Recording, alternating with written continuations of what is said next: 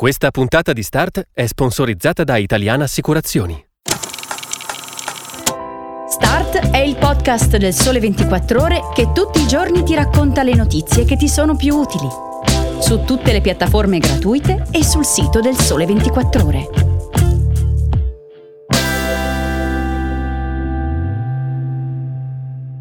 Buongiorno e benvenuti a una nuova puntata di Start. Oggi è lunedì 4 dicembre 2023 e io sono Marta Casadei, giornalista del Sole 24 Ore. Cominciamo questa settimana con una puntata leggermente diversa dal solito. Vi racconterò tre notizie sì, ma che riguardano tutte un unico grande tema, e cioè l'indagine della qualità della vita di cui oggi il Sole 24 Ore pubblica la 34esima edizione.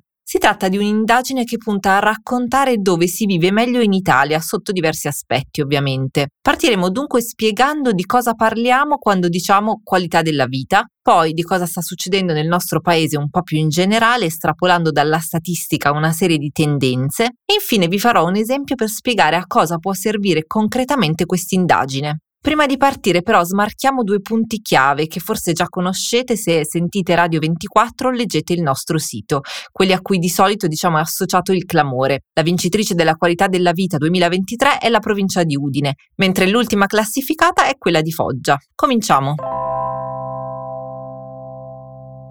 Il 1 ottobre del 1990 veniva pubblicata sul Sole 24 ore del lunedì la prima edizione della qualità della vita, citata come, e riporto fedelmente le parole di 34 anni fa, radiografia della ricchezza, dei servizi pubblici e della tranquillità sociale. Nel corso di questi tre decenni l'indagine è rimasta un elemento chiave del lavoro al Sole 24 Ore. Adesso il progetto è curato dalla collega Michela Finizio, ma coinvolge il centro studi, i grafici, la redazione e molte altre persone. Ed è cresciuta notevolmente. Siamo passati da 37 a 90 indicatori per dare un'immagine il più possibile accurata di sei settori della nostra vita. La ricchezza e i consumi, il lavoro e gli affari, la demografia e la salute, l'ambiente e i servizi, la giustizia e la sicurezza, la cultura e il tempo libero libero. L'indagine, che è su base provinciale, è cambiata con il cambiare del paese e più in generale ovviamente del mondo e se 30 anni fa includeva i tempi di consegna di una lettera o gli abbonati alla SIP, oggi misura la diffusione della banda larga e la distribuzione dei progetti finanziati con il PNRR.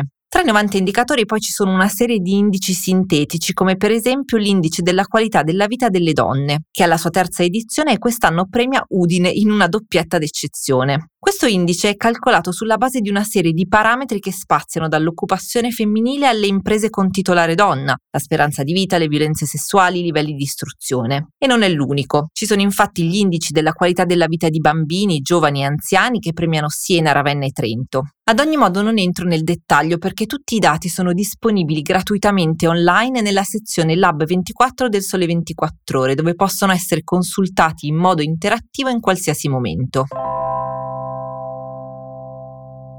La seconda notizia di oggi riguarda i trend che i dati della qualità della vita ci permettono di calcolare sia a livello territoriale sia a livello nazionale. Mettendo a confronto il dato attuale relativo a un determinato parametro, diciamo per esempio al valore aggiunto per abitante, che è anche detto PIL pro capite, con quello dell'anno scorso, abbiamo la possibilità di capire un po' dove sta andando il paese. La prima considerazione in base ai 15 trend che abbiamo considerato quest'anno è che l'Italia di fatto non sta andando da nessuna parte. O meglio, ci sono degli input positivi come quelli legati al PIL pro capite che secondo le stime salirà del 5,8% e all'occupazione, anche questa in crescita però il paese non sembra recepirli né a livello economico né imprenditoriale. Pensate che le start-up innovative sono in calo del 6% a livello nazionale e le iscrizioni delle imprese al 30 settembre scorso sono calate del 25% a fronte di un meno 22% delle cessazioni.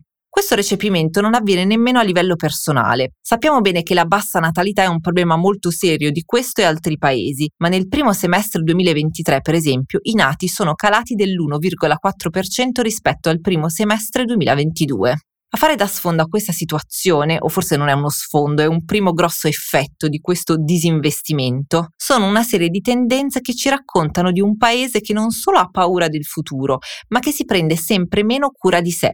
A livello letterale, visto che i medici di medicina generale, primo livello nell'approccio tra i cittadini e la sanità pubblica, sono in calo del 6%, ma anche a livello sociale, con gli effetti della crisi economica che risultano essere una delle cause dell'aumento dei reati denunciati, che trovano spazio nell'indice della criminalità, in salita del 4,4% nel primo semestre 2023 sul 2022.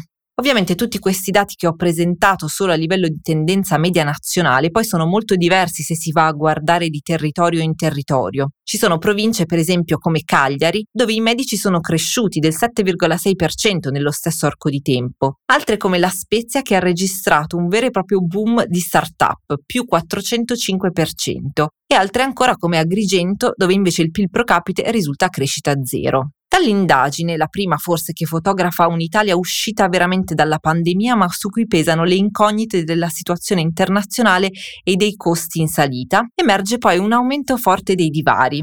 Pensate che il gap tra la prima e l'ultima provincia classificata nella qualità della vita è progressivamente aumentato negli ultimi cinque anni. La distanza nel 2019 era pari al 30% del punteggio, che è la media dei 90 indicatori, della provincia di vincitrice. Nel 2023 questo divario è salito al 34%. Che cosa ci dice l'aumento di questa percentuale? Che si sta allargando la forbice tra i livelli di benessere della popolazione misurati nei territori all'estremità della graduatoria. Cioè chi stava bene sta sempre meglio, chi stava male sta sempre peggio, un fenomeno chiaramente da combattere.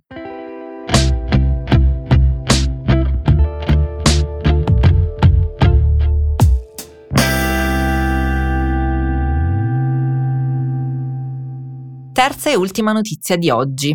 Cosa serve concretamente la qualità della vita? Un esempio lo può dare il progetto di tre studenti dell'Università Bicocca di Milano che raccontiamo sulle pagine del Sole 24 Ore. Francesco Angiulli, Federico Ferretti e Alice Parodi, che stanno per terminare il corso di laurea magistrale in Data Science, hanno utilizzato il punteggio conseguito nell'indagine del Sole 24 Ore dalle province come parametro per cercare lavoro. I tre sono partiti dalla convinzione che un giovane, magari all'inizio della propria carriera professionale, oggi basa la sua scelta non solo sulla posizione lavorativa o sull'azienda, ma anche sulla posizione geografica e su cosa quel territorio può offrire. Da qui hanno sviluppato l'idea di creare un ranking dei lavori disponibili capaci di sintetizzare il punteggio dell'azienda o del centro ricerca che offre l'impiego e anche la qualità della vita del luogo dove si trova. Gli studenti hanno utilizzato i dati estratti tramite scraping online da Glassdoor, portale di annunci di lavoro dove gli attuali e i precedenti lavoratori possono anonimamente recensire le aziende. A queste informazioni è stato poi affiancato il database del Sole 24 ore con gli indicatori sulla qualità della vita delle province riferiti al 2022. Come ponte tra i due dataset è stata utilizzata una terza fonte di dati per connettere comuni e province, tratta da OpenCage. Gli studenti di data science si sono poi soffermati su alcune posizioni lavorative ricercate in Italia, agente immobiliare, biologo, educatore e avvocato. Ad oggi, ad esempio, per un aspirante agente immobiliare la posizione migliore per azienda e punteggio medio della qualità della vita sembra essere nell'azienda Milano Ex con sede a Bergamo. Per un educatore la posizione lavorativa più appetibile la offre la società Codes Sanità di Treviso. Per un avvocato la destinazione prescelta diventa lo studio GLP di Udine e infine per un biologo Humanitas di Rozzano in provincia di Milano. Ecco qui dunque un'applicazione interessante di quella che è nata per essere un'indagine giornalistica, ma di fatto è diventata un database molto ricco e interrogabile in diversi modi. Io vi ringrazio per aver seguito fin qui questa puntata di Start, vi invito se vorrete a condividerla con chi pensate possa essere interessato o sui social e a scrivermi per dubbi o richieste a marta.casadei-ilsole24ore.com. Buona settimana!